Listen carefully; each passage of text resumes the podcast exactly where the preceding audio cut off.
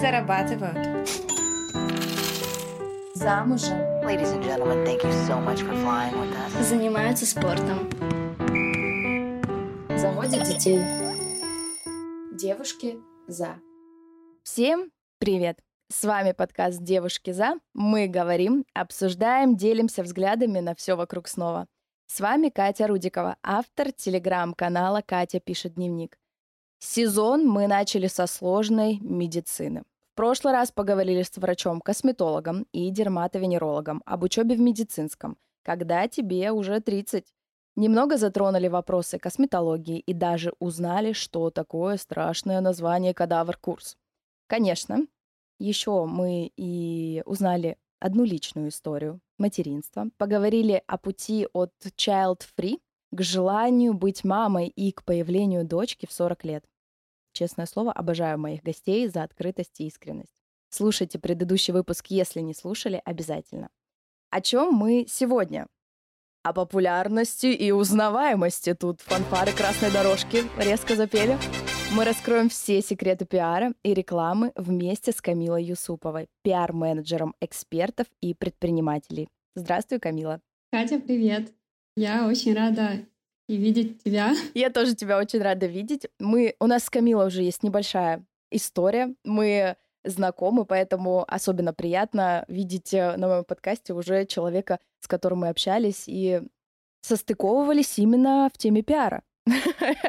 Мы с Камилой познакомились, когда Камила предлагала мне одного из экспертов на подкаст. Не скажу какого, можете гадать в комментариях, но Камила, спасибо тебе огромное, что ты согласилась стать моей гостьей, что ты пришла сегодня. Расскажи вообще, как ты стала пиарщиком. Да, на самом деле вот это очень интересная история. Я вчера тоже размышляла, вспоминала, как э, я вообще стала пиарщиком.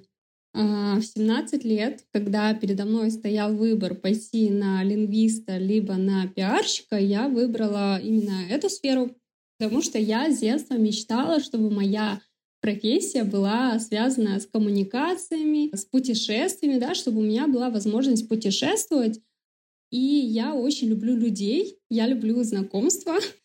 И я поняла, что, наверное, именно эта сфера угу раскроет а, те самые мои таланты, да, способности. И я поступила на пиарщика, отучилась 4 года на, по направлению рекламы и связи с общественностью.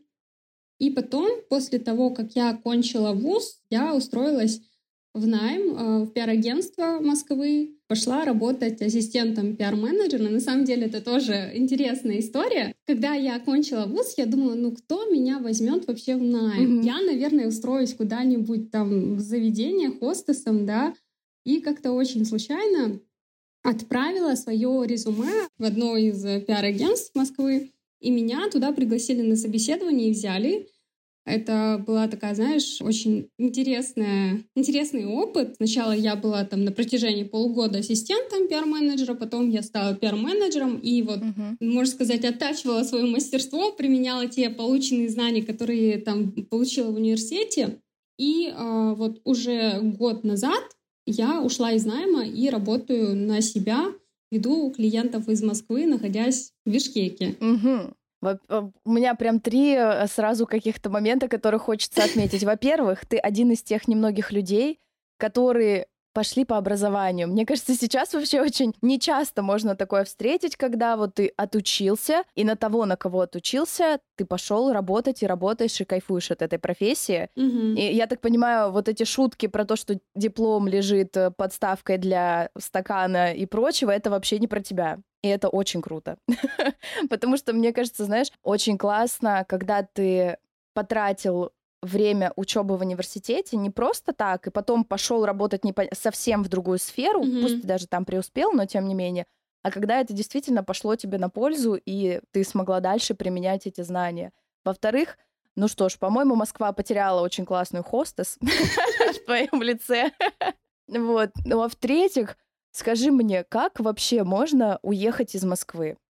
Потому что, мне кажется, все туда едут, стремятся изо всех сил остаться, зацепиться, вот это вот, э, покорить ее. Мгм. Скажи, ты покорила или ты уехала непокоренная? А, слушай, я прожила в Москве больше четырех лет. Ну, то есть я четыре года училась в Сыктывкаре по направлению рекламы и связь с общественностью. Я не стесняюсь говорить, что я училась именно в Сыктывкаре, да, потому что я получила именно те знания, которые мне потом удалось применить уже будучи пиарщиком, когда я пошла работать в найм.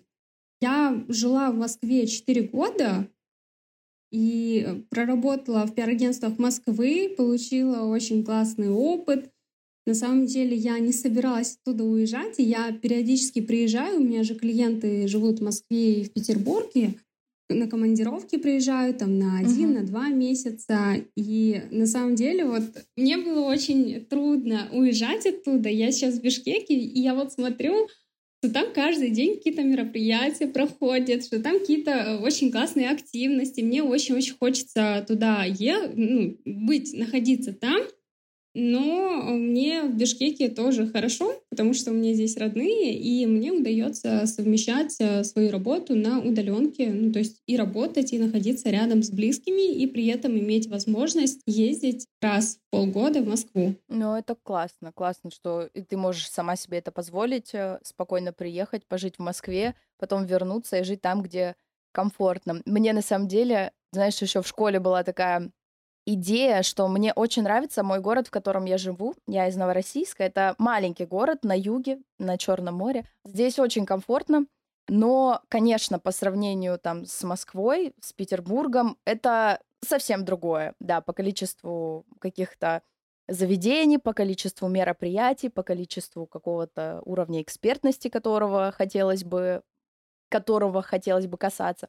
Но я всегда думала, что очень круто жить в таком маленьком, спокойном городе, но зарабатывать столько, что ты в любой момент такая, и я на Майорку, на месяц, я устала от этой жизни. Я потом еще куда-нибудь... То есть у меня всегда была такая идея, и ты просто потрясающее воплощение вот этой мысли о том, что можно жить там, где тебе нравится, комфортно. Чем тебе, кроме того, ну что твои близкие рядом, чем тебе еще привлекателен Бишкек? Ой, слушай, это очень классный вопрос, на самом деле. Я очень люблю свою страну. У нас очень красивая природа, чистый воздух, чистая вода. И я, как-то, знаешь, а, меня окружают горы. Я всегда имею возможность поехать в горы, поехать на озеро Иссык-Куль. Поэтому, наверное, это тоже играет а, большую роль. То есть вот эта вот близость к природе, да, к чему-то такому естественному. Ну и второй момент — это то, что мне здесь как-то спокойно. Вот э, я, у меня есть родные, я здесь выросла, да, до 17-18 лет я здесь прожила, и мне здесь спокойно.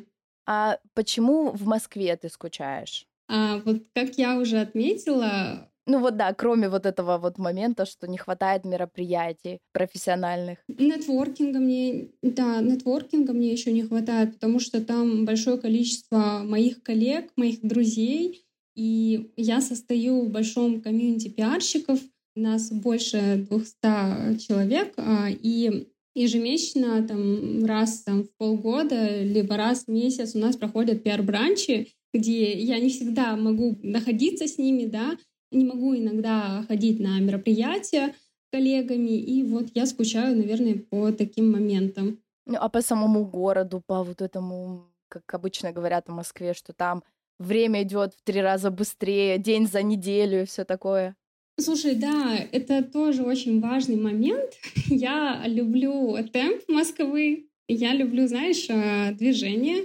Я по гороскопу стрелец, и я люблю, когда все очень быстро, что-то проходит. Э, Я, мне кажется, что как будто бы Москва и мой э, характер, они как будто бы схожи между собой. Но почему-то вы не притянулись, как магнитики.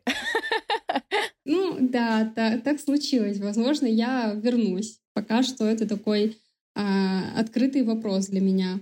Ну, классно. Все равно классно, что тебе твоя профессия позволяет иметь альтернативу. То есть ты захотела, живешь в Москве, работаешь, ходишь на пиар-бранчи, максимально нетворкаешь и прочее. захотелось, да, ты почувствовала нужду, вернулась в Бишкек, горы, вода, воздух, родные люди, все тебя напитало. Это очень круто. И расскажи вообще, как э, удается пиарить на удаленке? Насколько это вообще сложно? Слушай, на самом деле, а, вот уже больше года я работаю на удаленке, находясь в Бишкеке. Я вот не почувствовала больших отличий. Я работала и в Москве на удаленке с клиентами, но что отличалось, это то, что я ходила, наверное, с ними на какие-то мероприятия, да, и была, жила с ними в одном городе, дышала одним воздухом, mm-hmm. да, московским. Ничего не поменялось, все так же. Я прожила, а, я весь прошедший год была в путешествиях, объездила одна Азию, побывала во Вьетнаме, в Малайзии, в Камбодже. И работала с ними тоже на удаленке, вот в любой точке мира можно работать. Вот как я уже сказала, у нас есть а комьюнити пиарщиков, э, где коллеги просто разбросаны по всей точке нашей планеты. Кто-то там в Европе, кто-то в Азии, и у них отлично получается работать на удаленке. И знаешь, еще приходят на помощь наши коллеги из Москвы, когда нам нужна какая-то помощь да, с клиентами, когда проходят какие-то мероприятия и нужно быть нужно сопровождать наших клиентов, то мы просим наших друзей, коллег, э, пиарщиков помочь нам с этим. И это тоже отличная такая, знаешь, помощь, поддержка с их стороны. Ну, такое создается ощущение, что у вас прям очень дружная комьюнити, да, прям такое теплое. Нет ли внутри вот вашего сообщества конкуренции какой-то вот этой вот страшной какой-то грызни, не знаю. Ты знаешь, это такой интересный вопрос. Раньше между пиарщиками, да, была конкуренция, да и сейчас она есть, когда пиарщики не делятся контактами журналистов, подкастеров, да, это то, это мое, я, я сама наработала, uh-huh. сам наработала эти связи. Но сейчас, вот находясь в комьюнити, у меня все поменялось, когда я туда попала. То есть мы делаем какие-то совместные коллаборации, нашими клиентами дружим. А, у нас ну, там закрытый канал, и мы друг другу отправляем какие-то контакты нужные, да, спасаем в каких-то ситуациях друг друга. То есть э, советуемся, созваниваемся. Я не чувствую. У нас, наоборот, наверное, такая поддержка друг друга. Ну, это классно. Мне кажется, вообще мы как-то вступаем в какой-то сейчас э, период, когда компании какие-то в маркетинге, какие-то хедлайнеры, они прям продвигают идею того, что нужно дружить, а не наоборот пытаться там конкурента задавить и все прочее. И как будто коллаборации, они становятся какой-то прям обыденной истории, нежели наоборот, когда мы кричим, а, это конкуренты, специально подстроили все что-то такое. Да, на самом это деле объединение сил дает большие, дают большие результаты. Да, надо просто, мне кажется, надо об этом всегда помнить, потому что кажется, как будто ты сам и гору можешь свернуть, а оказывается, команда помогает тебе это сделать в три раза быстрее.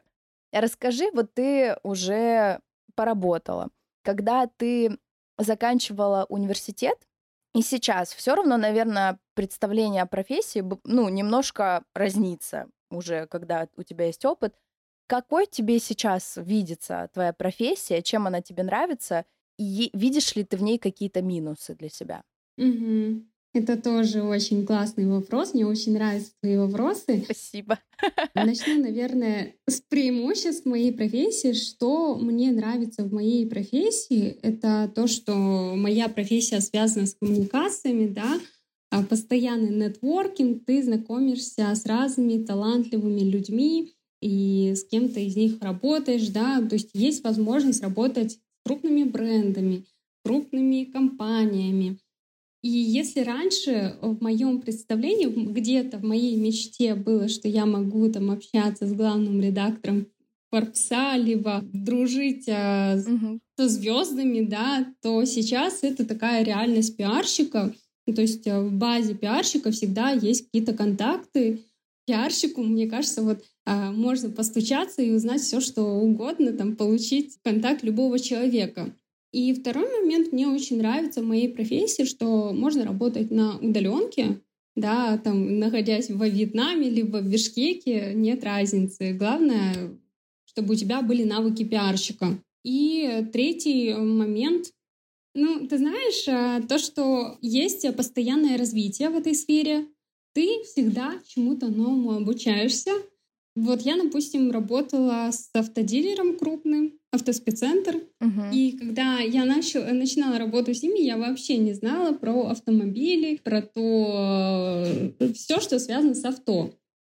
И через год я уже все понимала в автомобилях, э, умела там поддерживала разговор с мужчинами и чувствовала себя эрудированной. И в- во всех других нишах, да, с которыми мы начинаем работать, пиарщики, то мы углубляемся в сферу да, любого клиента и, можно сказать, э, тоже развиваемся и что-то узнаем для себя новое. Мгм. А есть ли какие-то вот минусы? То есть что ты видишь все-таки как, а, ну, какой-то, может, спорный момент, который может не всем подойти? Мгм. Знаешь, это, наверное, то, что я даже не скажу это минусами, но мне, допустим, иногда хочется скрыться от всех новостей. Ну, то есть пиарщику важно быть в курсе всех событий, да, что сейчас Мгм. в мире происходит, да, и следить за тем, ну, если я, допустим, работаю с основателем фэшн-бренда, то я должна знать все, что происходит в этой сфере, чтобы, ну, то есть готовить э, материалы по инфоповодам, да, вообще быть э, в информационной повестке. Мгм. И это, наверное, такой минус. Иногда хочется тишины вот от информационного шума. Оставаться всегда в сети. А, Бывают разные ситуации, когда э, нужно что-то спасать, тушить. И Мгм. да, это, наверное, такие э, два основных момента.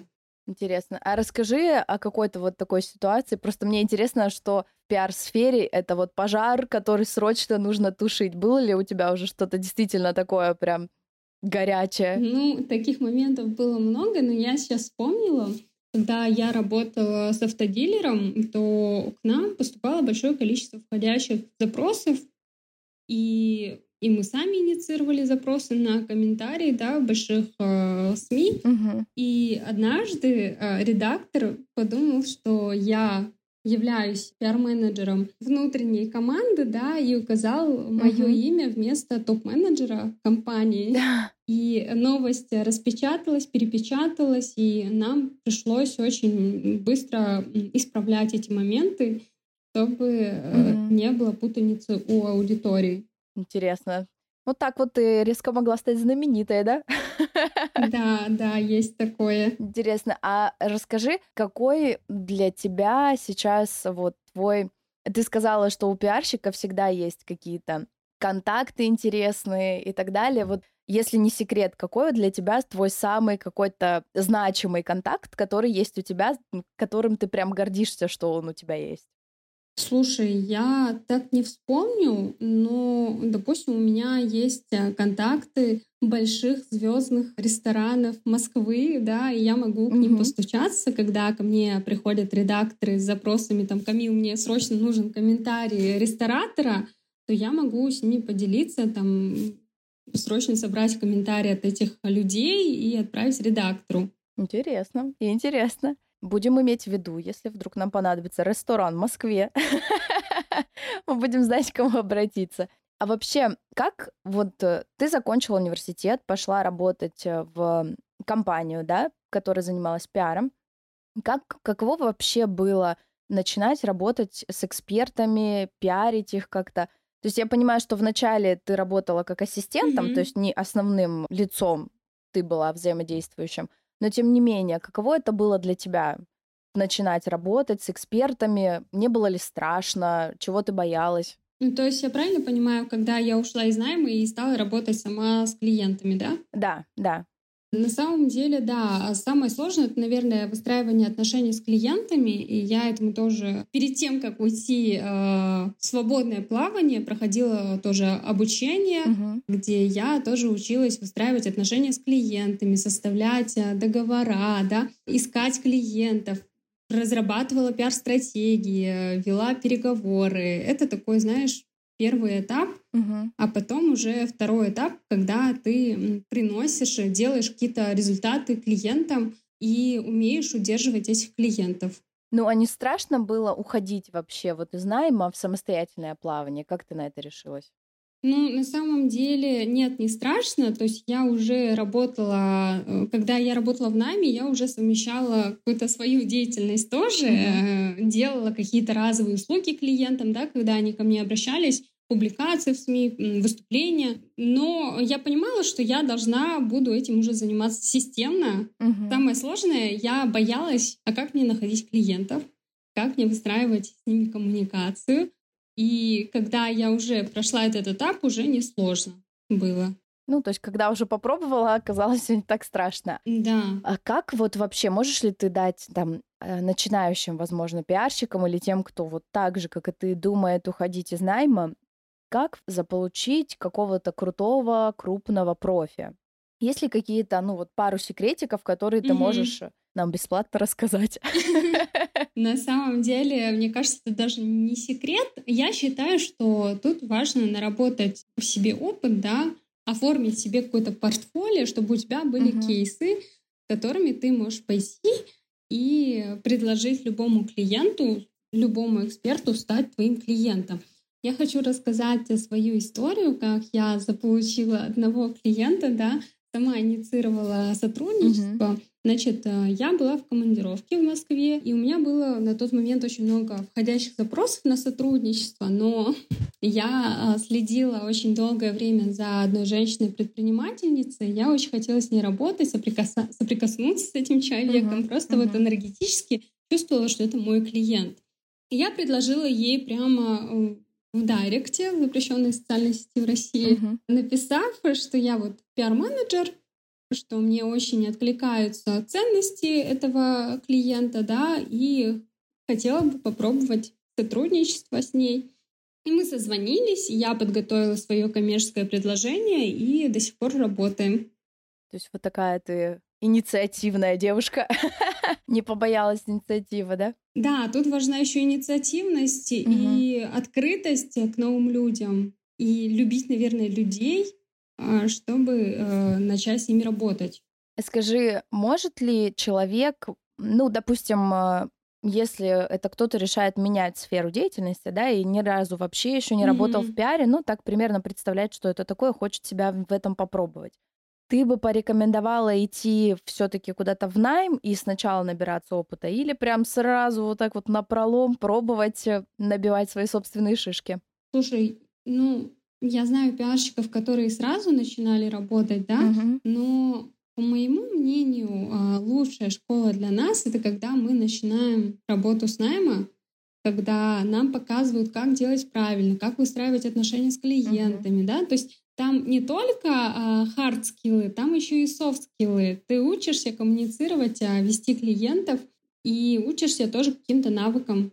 А, допустим, продолжая эту тему, но уже с другой стороны, если я пиарщик, но, допустим, я не живу в Москве, но очень хочу развиваться, выходить на крупняк. Нужно ли мне обязательно ехать в Москву или можно пробовать вот так на удаленке? Ты уже как человек опытный в удаленке, что скажешь? Ну вот, э, я уже год работаю на удаленке, находясь в Бишкеке, uh-huh. да, я там бывала в Москве, но всех этих клиентов я могла сама э, находить, э, находясь на удаленке.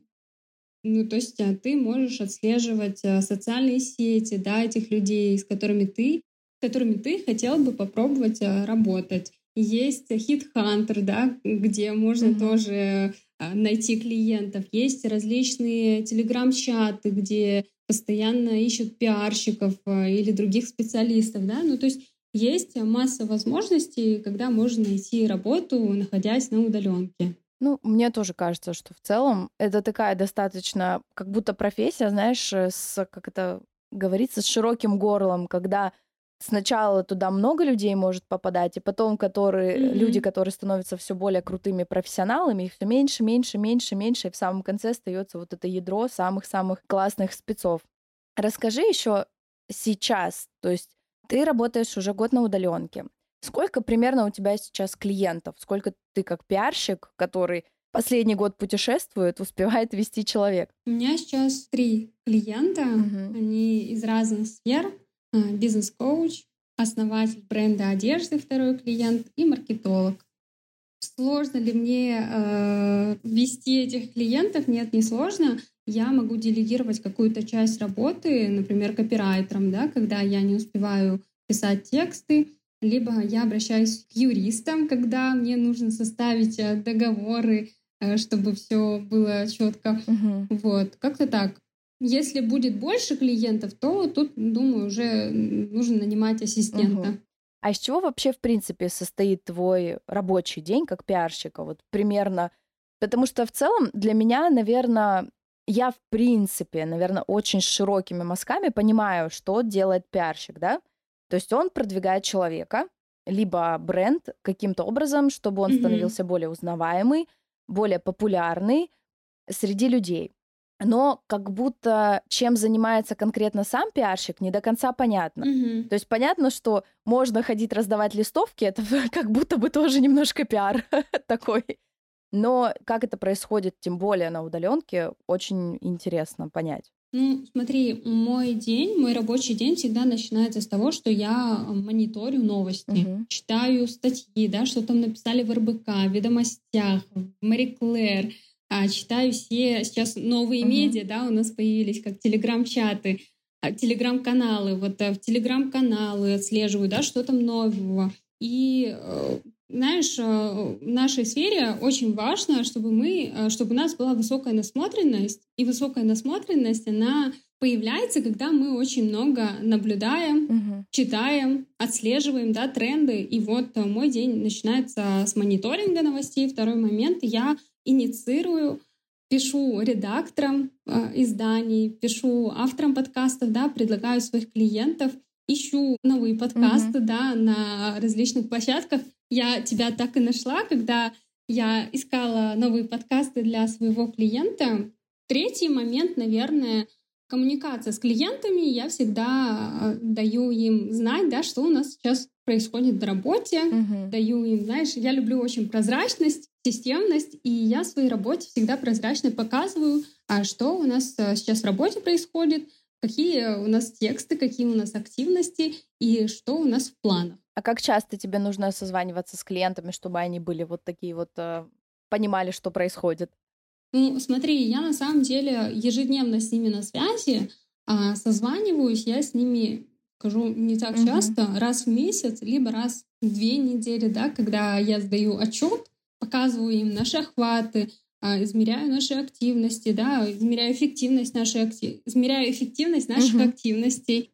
Вот э, тогда а, мы созваниваемся, то есть в конце каждого месяца. Мгм. То есть, ну, в целом ты сама здесь выстраиваешь э, чистоту ваших соприкосновений таких визуальных, скажем так. То есть ты как пиарщик сама можешь определить, сколько вам общаться, можешь определить какие-то моменты такие, да, как тебе удобно выстраивать это. Да, у меня, допустим, в договоре с каждым клиентом прописано, что я на связи с 10 до 7 вечера. Мгм. И в выходные дни я не на связи. Ага. То есть э, нам важно вот соблюдать какие-то рабочие границы в работе, и поэтому я всегда с клиентами стараюсь общаться Мгм. на «вы», стараюсь, знаешь, э, не писать и не отвечать не в рабочие часы. А скажи, вообще бывали у тебя такие клиенты, которые, ну, забивали на вот эти вот моменты в договоре и независимо от времени, дня, ночи? Конечно, конечно, такие моменты бывают,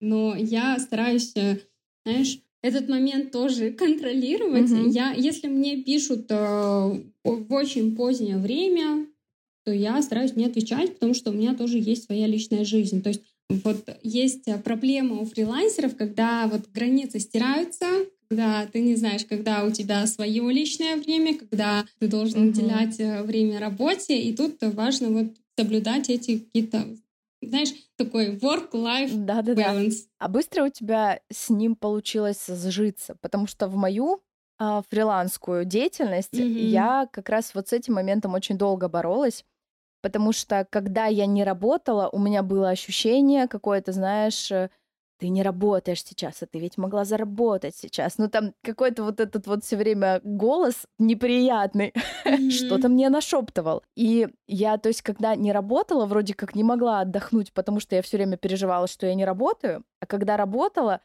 наоборот, я нервничала, что сколько можно работать, я уже устала. Как у тебя с этим? Насколько ты быстро вообще вот удал- в удаленке пришла к вот этому балансу?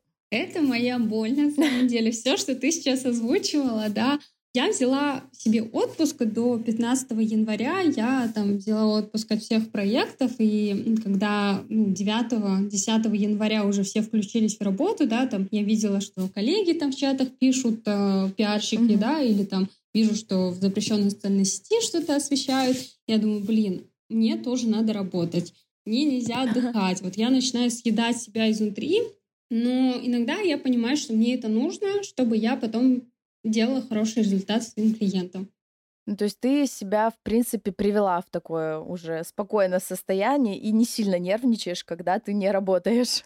Я не скажу, что я с этим работаю угу. до сих пор. У меня бывает такое, что я хочу работать, и иногда допоздна я могу не отвечать клиентам, но могу там делать какие-то свои, э, так сказать, разрабатывать пиар-стратегию uh-huh. или там мониторить, что там сейчас происходит, э, смотреть какие-то YouTube-каналы по пиару, да. Ну, то есть это же тоже часть моей работы, но я стараюсь тоже с этим работать и прихожу Бороться. сейчас, да, борюсь.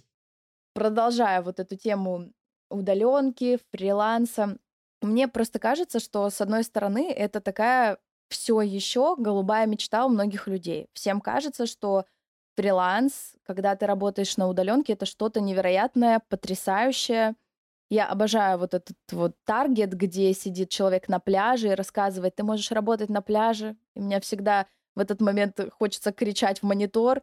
Вы когда-нибудь пробовали работать на пляже просто? Хоть кому-нибудь видно монитор вообще? Скажите мне. Вот я не... У меня это такая боль.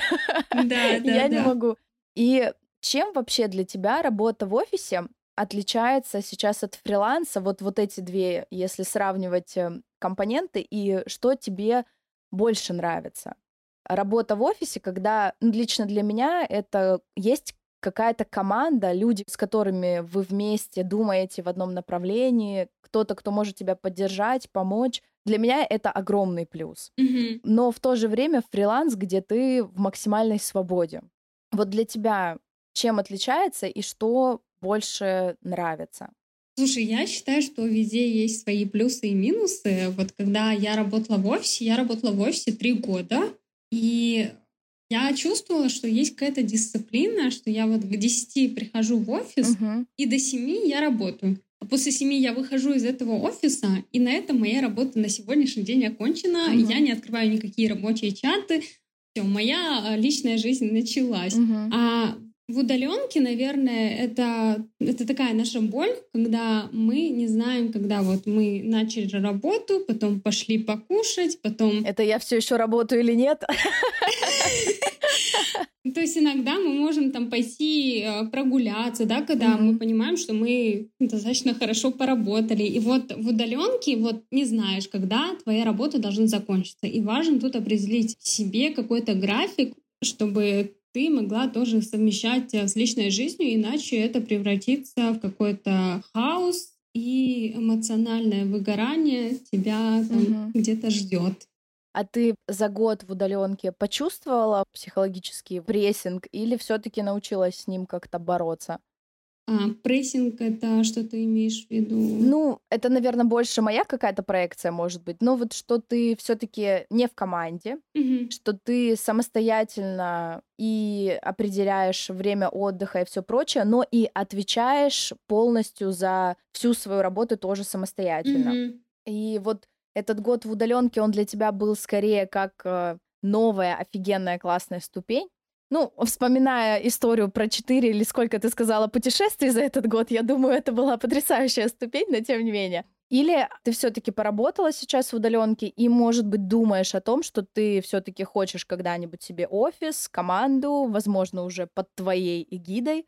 Так, ну, на самом деле, а, я в себе заметила, что я стала очень ответственной организованной и стала развивать в себе дисциплину. Угу. То есть, когда, ну, то есть изначально я себе какой-то, знаешь, э, выстроила такой график, план.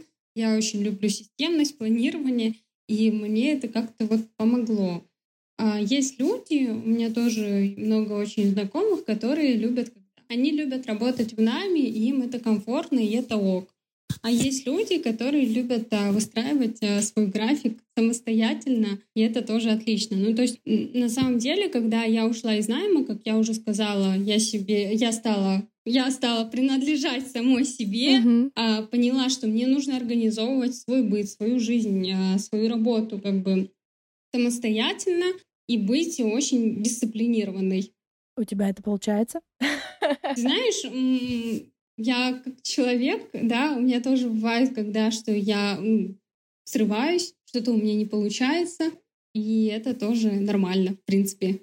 Так, друзья, мне кажется, как раз эту часть подкаста прекрасно подходить к концу под э, таким девизом «Все в нашей жизни нормально». Если вам психиатр обратно не сказал, то все, в принципе, в норме.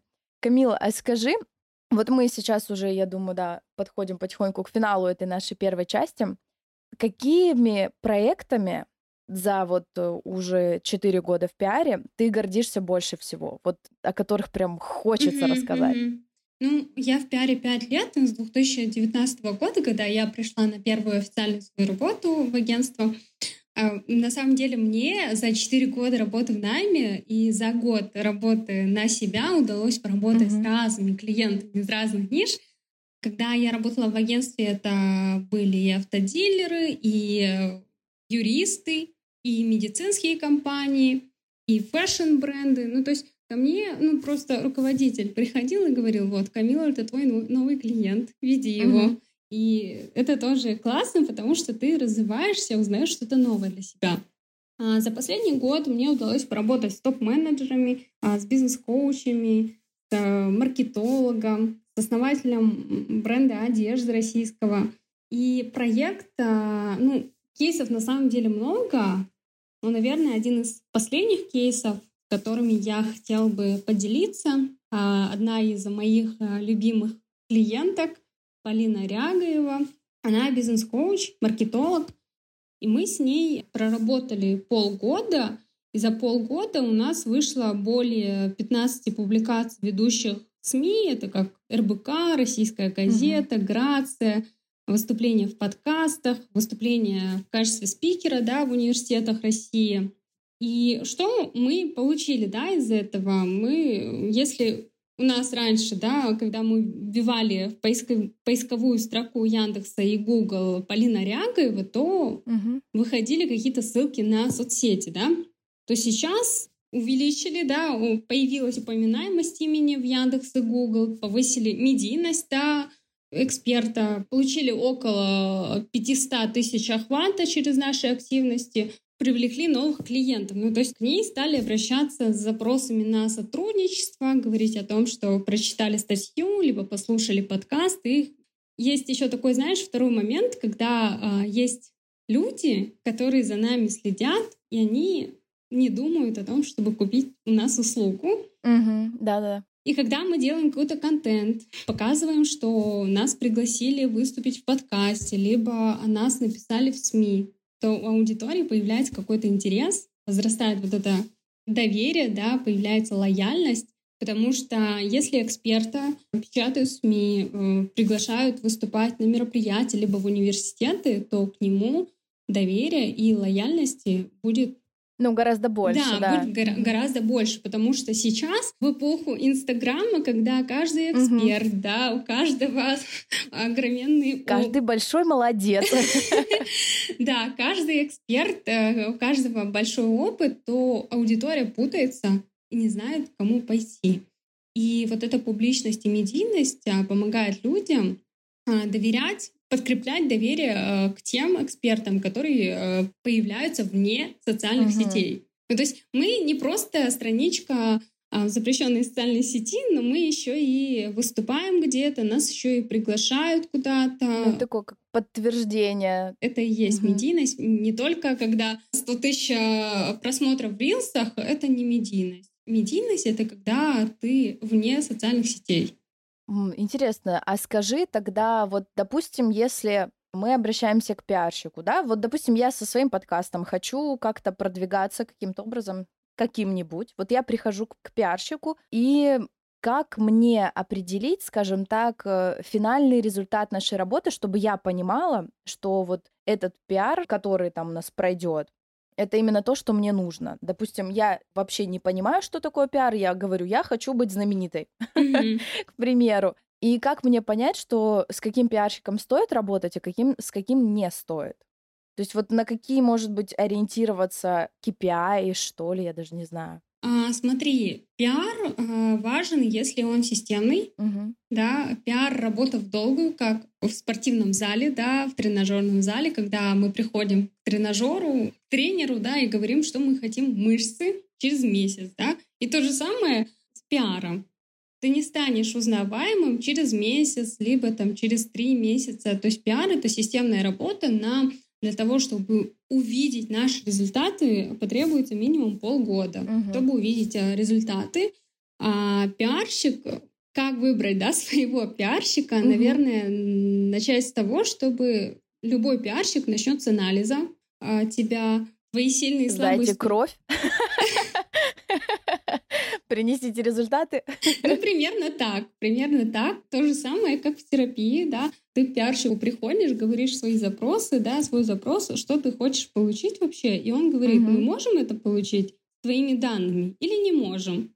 И тут важно Мгм. довериться пиарщику, да. И знаешь, еще я против черного пиара и хайпа из последних событий там с сугробом или с голой вечеринкой, как это плохо заканчивается, да, и как э, важно работать над своей репутацией и э, идти в такой системный пиар, когда ты э, понимаешь и даешь отчет каждому своему действию. Мгм. Ну, то есть от хорошего пиарщика будет зависеть репутация личности и бренда.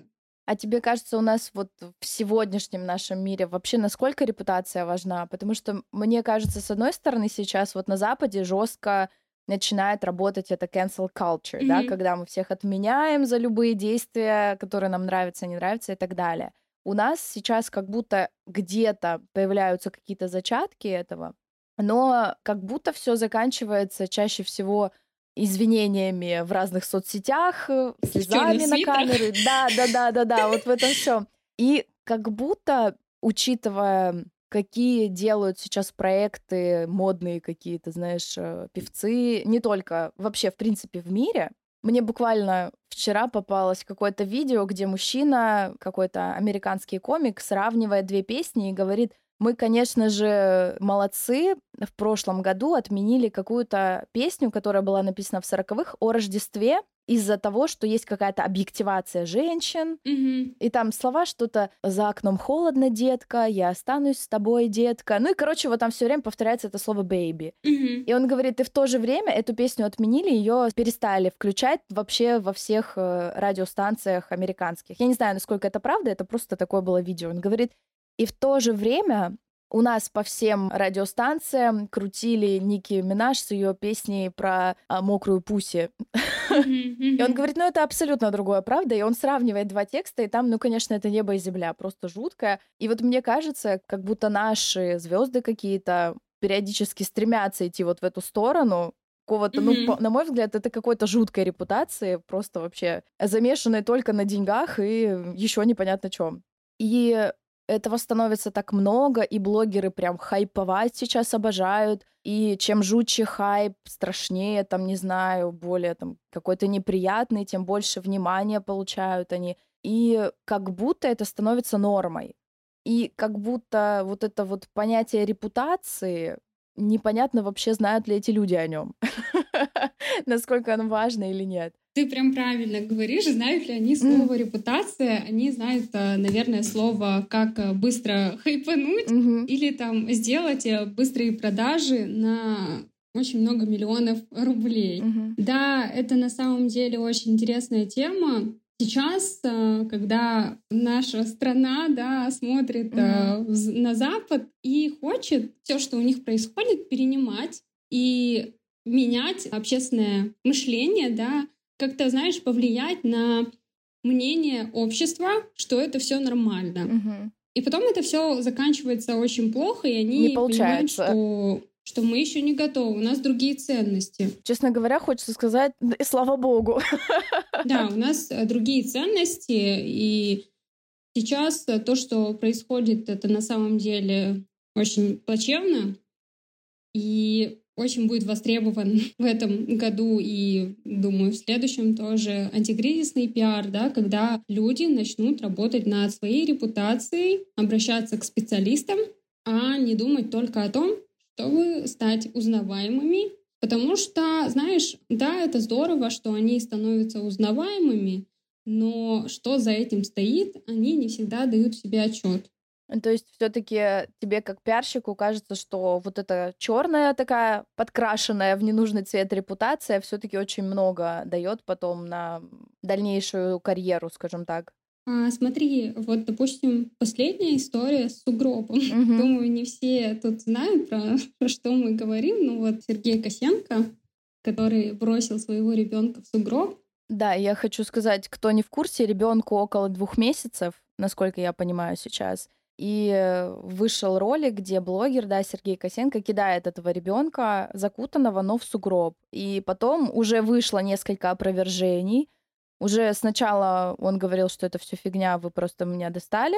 Потом вышло опровержение, что это все на самом деле какой-то монтаж, шиномонтаж, в общем, что угодно, но... Mm, deepfake, да. Продолжай, да. Угу. Ребенком бросают в сугроб, и это же, знаешь, есть же люди, которые пойдут повторять. Это да. Ну, то есть ты понимаешь, да, они будут считать, что это нормально. То есть у, не у большого количества людей, наверное, есть такое, знаешь, критическое мышление, и они могут uh-huh. что-то фильтровать, они могут пойти повторять. И вот э, люди в этом не дают себе отчета. Те, у кого больш, большая аудитория, они вот проделывают такие действия, да, и потом извиняются. Uh-huh. И знаешь, еще тут не продумана пиар-стратегия, вообще вот эта стратегия его продвижения, uh-huh. потому что он хотел перед этим сделать запуск и прогревал свою аудиторию такими действиями. И сейчас, знаешь, он решил заняться благотворительностью детям, у которых есть инвалидность. И это не очень, знаешь, так логично, как это вообще? Капец, вообще все с ума, какой-то сюр. Да, о, просто, наверное, человек все это не продумал изначально, да, во что это выльется. И в этом моменте все человек, ну, этот Сергей Косенко, да, пытается все исправить, но все очень а, идет не в ту сторону. Ну, я так понимаю, там даже сейчас, а, по крайней мере, мне попадались какие-то новости, что им а, собирается заняться опека, да, что да. американцы, которые видели это видео, стали сразу тегать под видео социальные какие-то службы США, чтобы mm-hmm, они обратили mm-hmm. внимание на эту семью. Ну, то есть это вообще, конечно, очень, конечно, такая история сложная, честно говоря. И непонятно зачем, вот, да, вот как раз то, о чем мы говорим, вот этот непонятный какой-то хайп, который приводит неизвестно вообще к каким результатам. Как будто это какая-то такая махина, которую, в принципе, невозможно предсказать, что тебе выпадет из нее кто-то хайпует, и потом все думают, ой, какой-то дурачок или что-то, и он получает большой охват, и все продолжают смотреть, а у кого-то потом вот такая вот история получается.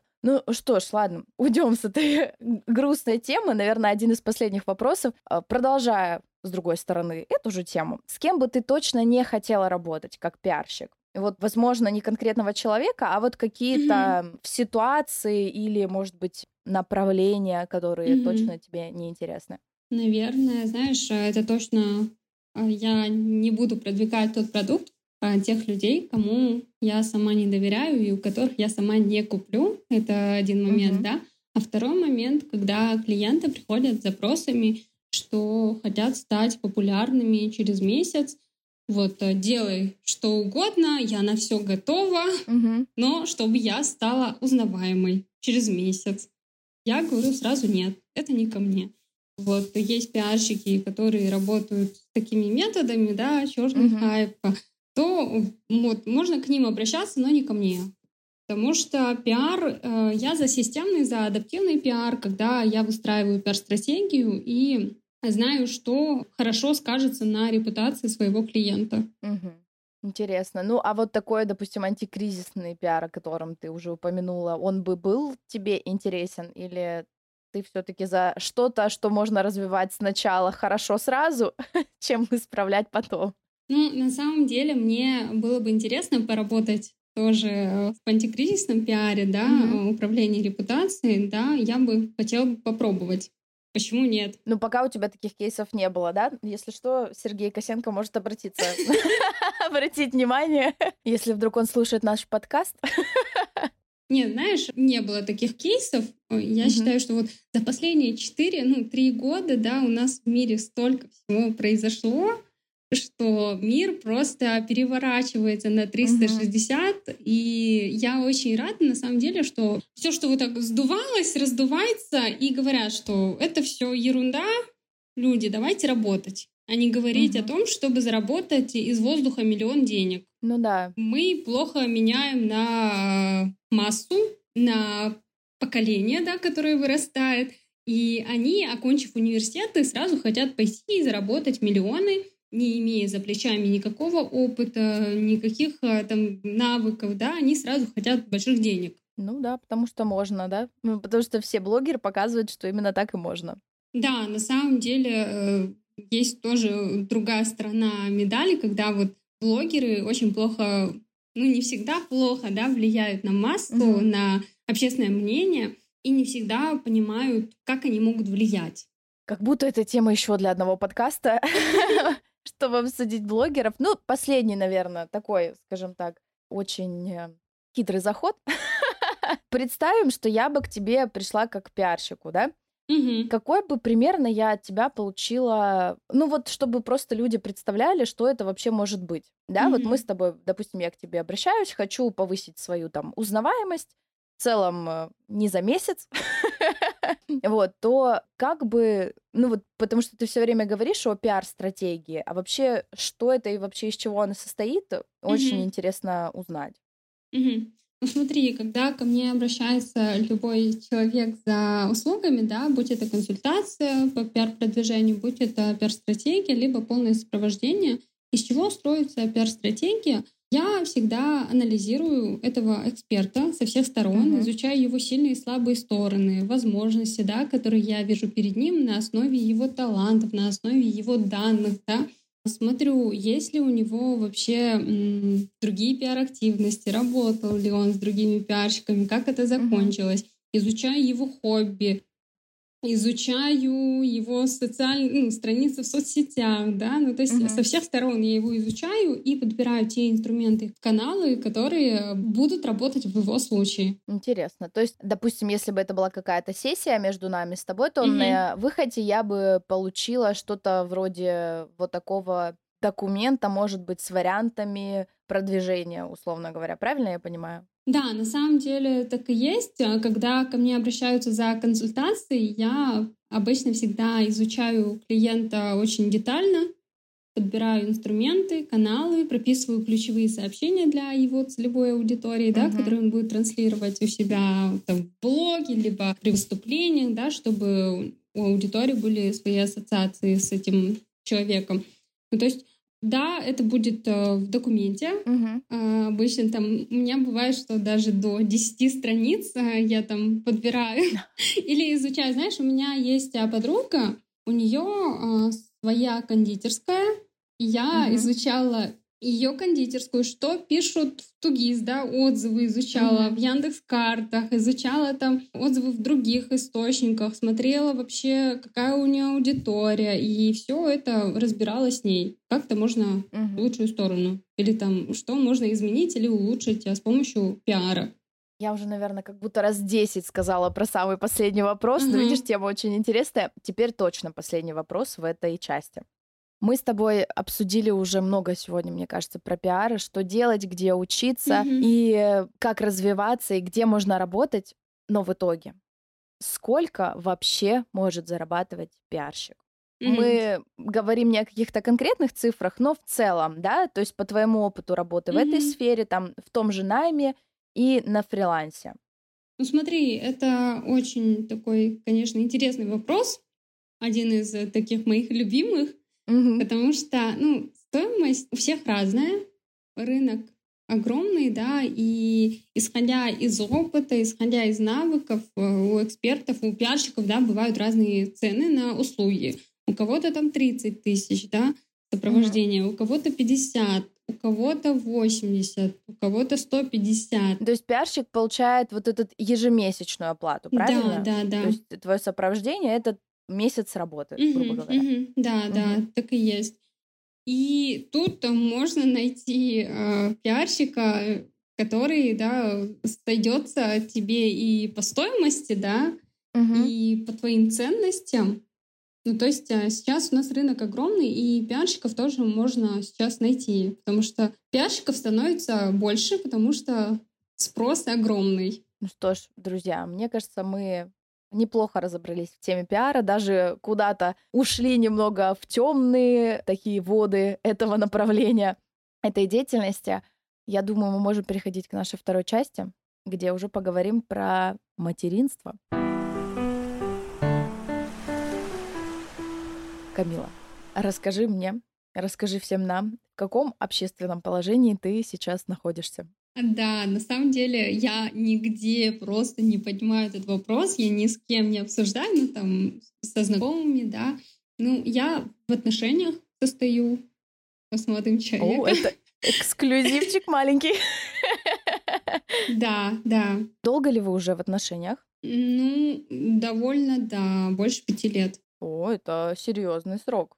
И мне кажется, это отличный, отличная плата для следующего вопроса. Мне кажется, если ты с друзьями не поднимаешь этот вопрос, то твои твоя мама, твои роды наверняка знают о том, что ты в отношениях. Uh-huh, uh-huh. Как они реагируют на... Ну, я бы уже сказала, что со стороны бабушек, мам, дедушек это уже долгий срок. Uh-huh, uh-huh. На самом деле, да. Ну, то есть мы когда-то сходились, потом расходились. Ну, то есть были такие периоды. И по поводу общественного давления поднимался этот вопрос периодически, угу. когда, знаешь, на праздниках а, сидишь и тебе прям в лоб говорят и спрашивают, ну, когда уже пора. А, то есть у тебя прям так было, прям как вот во всех анекдотах этих да, рассказывают, да? Да, да.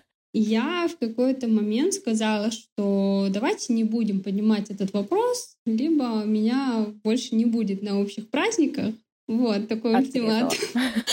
И они перестали поднимать этот вопрос, и я как бы спокойно живу. Ну, то есть, знаешь, у меня с детства не было такой тяги, что я хочу замуж, что мне важно построить семью. У меня почему-то в приоритете всегда была карьера, что я должна реализоваться, что я должна раскрывать свои таланты стать э, каким-то, знаешь, человеком с большой буквы. Uh-huh. Это, наверное, только за ну, там, последние два года я задумалась над этим вопросом. Мы обсуждаем это с молодым человеком и уже думаем, ну, планируем тоже обрести, завести семью. Uh-huh. То есть у вас вы сейчас как раз вот в этом в медленном переходе в ту самую ячейку общества. Да, да, на самом деле мы к этому очень долго шли, и как-то вот каждый из нас развивался в своей сфере, и сейчас мы понимаем, что, наверное, мы уже готовы. А что это для тебя лично? Вот э, в целом, угу. после выхода из ЗАГСа, да, грубо угу. говоря, ничего не изменится. Все же так говорят, правильно? Ничего не меняется. Ты заходишь, выходишь то, с тем же человеком, с кем заходила, просто у вас появляется новая бумажка там новая печать, допустим. Mm-hmm. Но для тебя что это вообще такое? То есть перестать быть девушкой и стать женой? Мне кажется, знаешь, все-таки статус как-то вот влияет на внутренние ощущения. Ты даешь себе отчет, что теперь у тебя есть муж, да, у тебя теперь своя mm-hmm. маленькая семья. И думаю, что с этого момента, да, с того момента, как вы стали мужем и женой, то вы начинаете что-то делать общее, да, думать, ставить какие-то общие цели, uh-huh. думать о детях, да, ставить какие-то большие цели, да, что, что мы хотим получить через пять лет, хотим ли мы квартиру, может, мы хотим путешествовать. Ну, знаешь, мне кажется, если раньше было какое-то «я», да, «я» и «ты», uh-huh. то после брака становится «мы». Uh-huh. Потому что, я, знаешь, у меня очень много подружек, ну, уже трое подружек, они уже замужем, у них уже есть дети, и когда я зову mm-hmm. их там погулять, они мне говорят, ну, слушай, я сейчас мужем, mm-hmm. или там, я обсужу с мужем, ну вот, знаешь, я такая, ну, понятно. Но тебя как подружку это злит или ты наоборот с пониманием к этому относишься? Я с уважением всегда отношусь и думаю, что вот, что это нормально.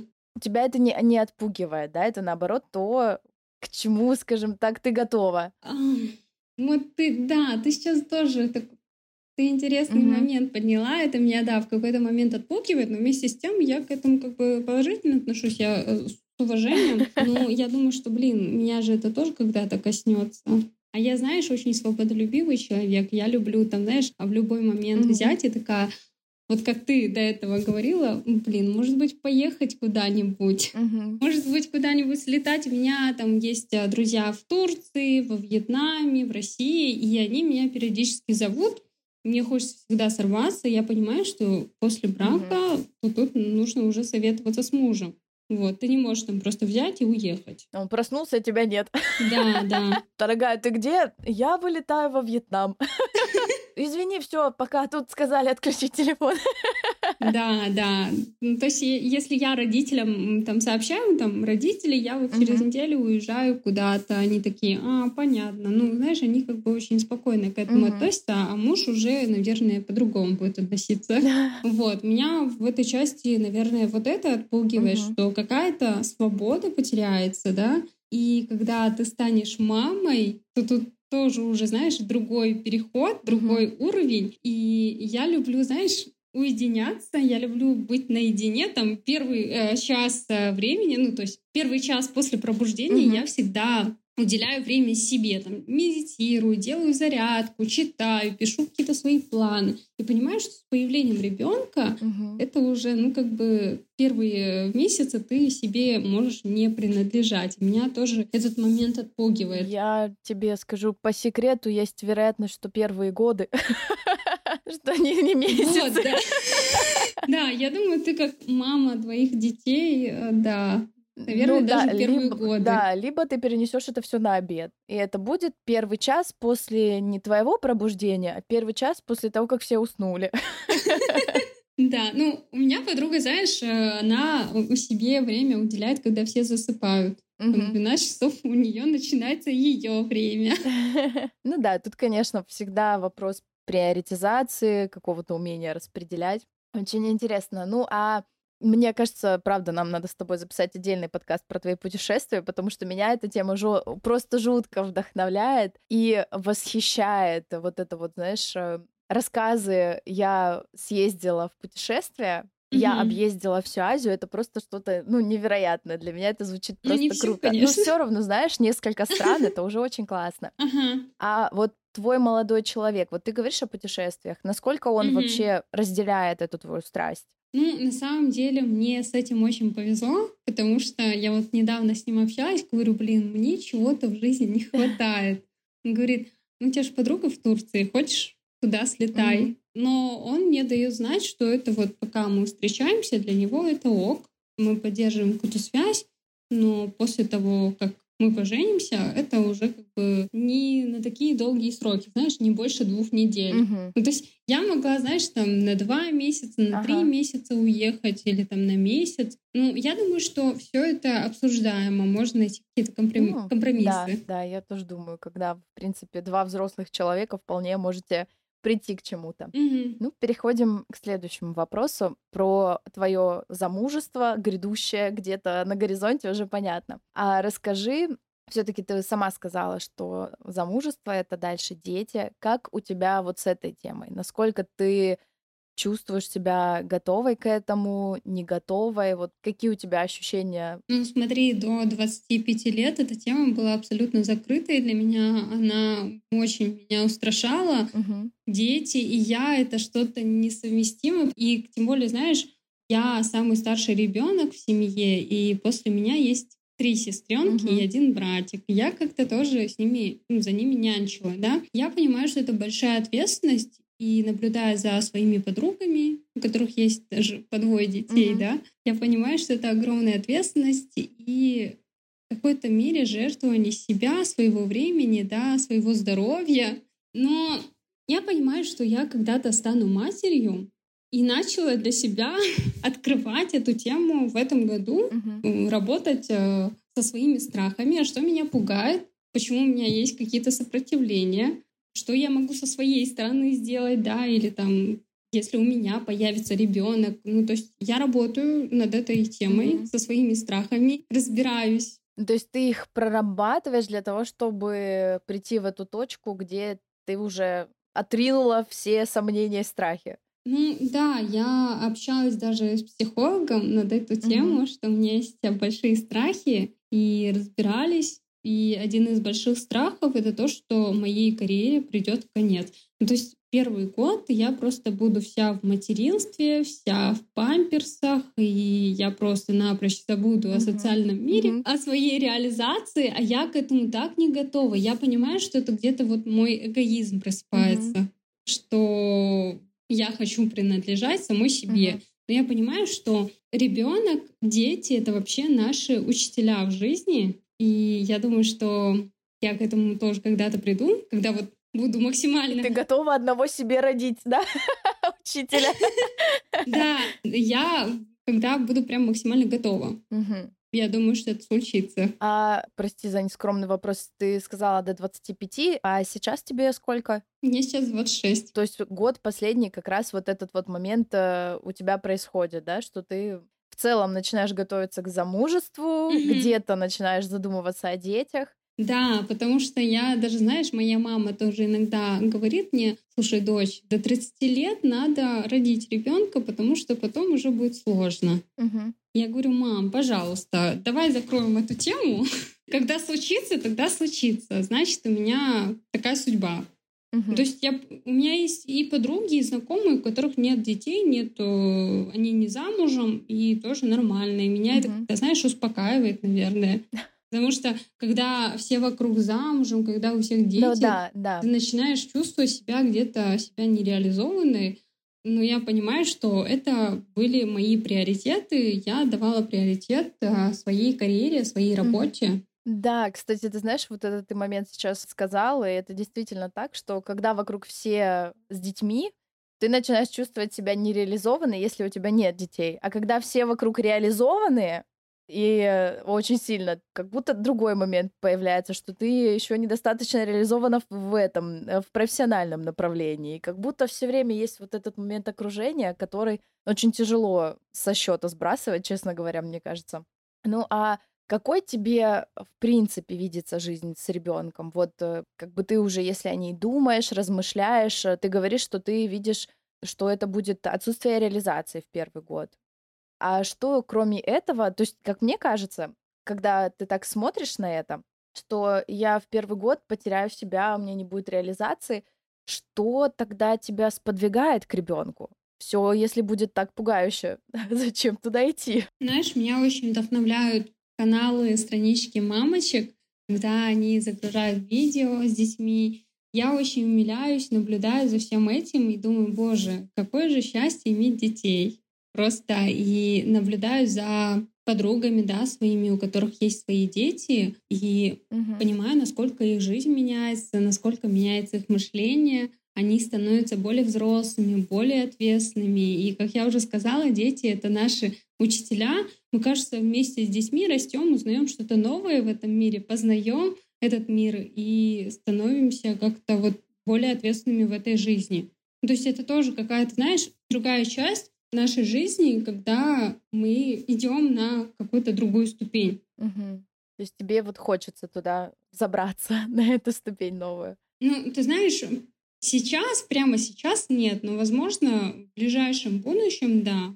Но у меня нет такой особой в этом какой-то, знаешь, прихоти, да, что я прям очень сильно Мгм. хочу детей, что я прям вижу себя мамой. Но я понимаю, что я хочу где-то в глубине души. Мгм. Ну, а тебе кажется, что у тебя вот это твое желание, оно больше идет именно из глубины души, как ты сказала, или все-таки есть момент, что что-то навязывается извне? Ну, на самом деле, да, я честна с собой. Я понимаю, что это вот из глубины души. Я всегда хотела иметь э, двоих детей, мальчика и девочку. Как Юлия Черных, по-моему, тоже, да, на прошлом выпуске говорила, что хочет мальчика и девочку. Ну, в общем, не суть. Мгм. Но я с детства хотела быть мамой, но я понимаю, что не сейчас. Мгм. Ну, может быть, через годика-два. То есть у тебя вот это вот ощущение, что я буду мамой, оно было всегда, да? Потому что очень часто как будто старшие дети рассказывают о том, что я насиделась, я больше не хочу. Ну вот, да, есть такой момент, что я была а, нянькой, да, если э, Мгм. быть честной, да. Но у меня не было такого, что моя мама вот родила детей, и все, Камил, держи. Теперь а, Это тебе. Нет, ну, то есть я за ними ухаживала, я проявляла какую-то заботу, возможно, где-то опеку, но это не 24 на 7. Ну, то есть родители мне тоже давали в этом свободу. Я могла распоряжаться своим временем тоже сама. Интересно. А в принципе, как тебе кажется, какой ты будешь мамой? Мне кажется, я буду очень заботливой, потому что я как старший ребенок, который привыкла за всеми заботиться. И второе, наверное, я буду очень ответственной. Третье, я бы очень хотела быть другом для своих детей, подругой, другом, чтобы они могли быть со мной открытыми, честными и могли рассказывать все, что у них происходит внутри. Ну, это уже на постарше. Такое на перспективу. Камил, слушай, спасибо тебе огромное за искренность, за открытость, за то, что ты сегодня была со мной. И я хочу тебе задать самый последний вопрос моего подкаста, нашего с тобой сегодняшнего подкаста. Поделись с нашими слушателями и со мной, есть ли у тебя какой-то принцип на все случаи жизни или какой-то базовый совет, который ты считаешь очень полезным. Да. На самом деле я очень люблю говорить, что там, где наши страхи, там рост. Да, сейчас а, в нашем мире важно быть решительными, смелыми, пробовать что-то новое, раскрывать свои таланты, развиваться. Вот если что-то задумали, да, давно планируете, но не делаете, ну не делаете, то сейчас тот самый момент действовать и менять свою жизнь, преодолевая свои страхи. И лететь в новую страну. Самый лучший момент. Итак, Камила, спасибо тебе еще раз огромное. Мне было очень приятно провести это время в твоей компании. Было очень интересно и круто, что было очень искренне. Да, спасибо большое, Катя, за такую возможность, за возможность рассказывать, говорить о своей профессии. Я с большим удовольствием слушаю каждый твой выпуск а, с Спасибо. интересными гостями. Я считаю, что ты делаешь большое дело. И всем слушателям, которые, слушатели, которые наблюдают, слушают тебя, я думаю, что ты их очень вдохновляешь. Господи, сердце сейчас разорвется от радости. Спасибо тебе, Камила, огромное. С нами сегодня была Камила Юсупова, пиар-менеджер экспертов и предпринимателей. Спасибо всем, кто дослушал наш подкаст до конца. Спасибо, что были с нами. Обязательно ставьте нам лайки, пишите комментарии везде, где это возможно. Отправляйте друзьям, подругам, бабушкам, дедушкам. Они вообще обожают подкасты, если что, если вы не знали. Так что мы вас очень любим и stay tuned. Подождите, с вами была Катя Рудикова, автор телеграм-канала «Катя пишет дневник». Вот теперь stay tuned. Зарабатывают. Замужем. Ladies and gentlemen, thank you so much for flying with us. Занимаются спортом. Заводят детей. Девушки за.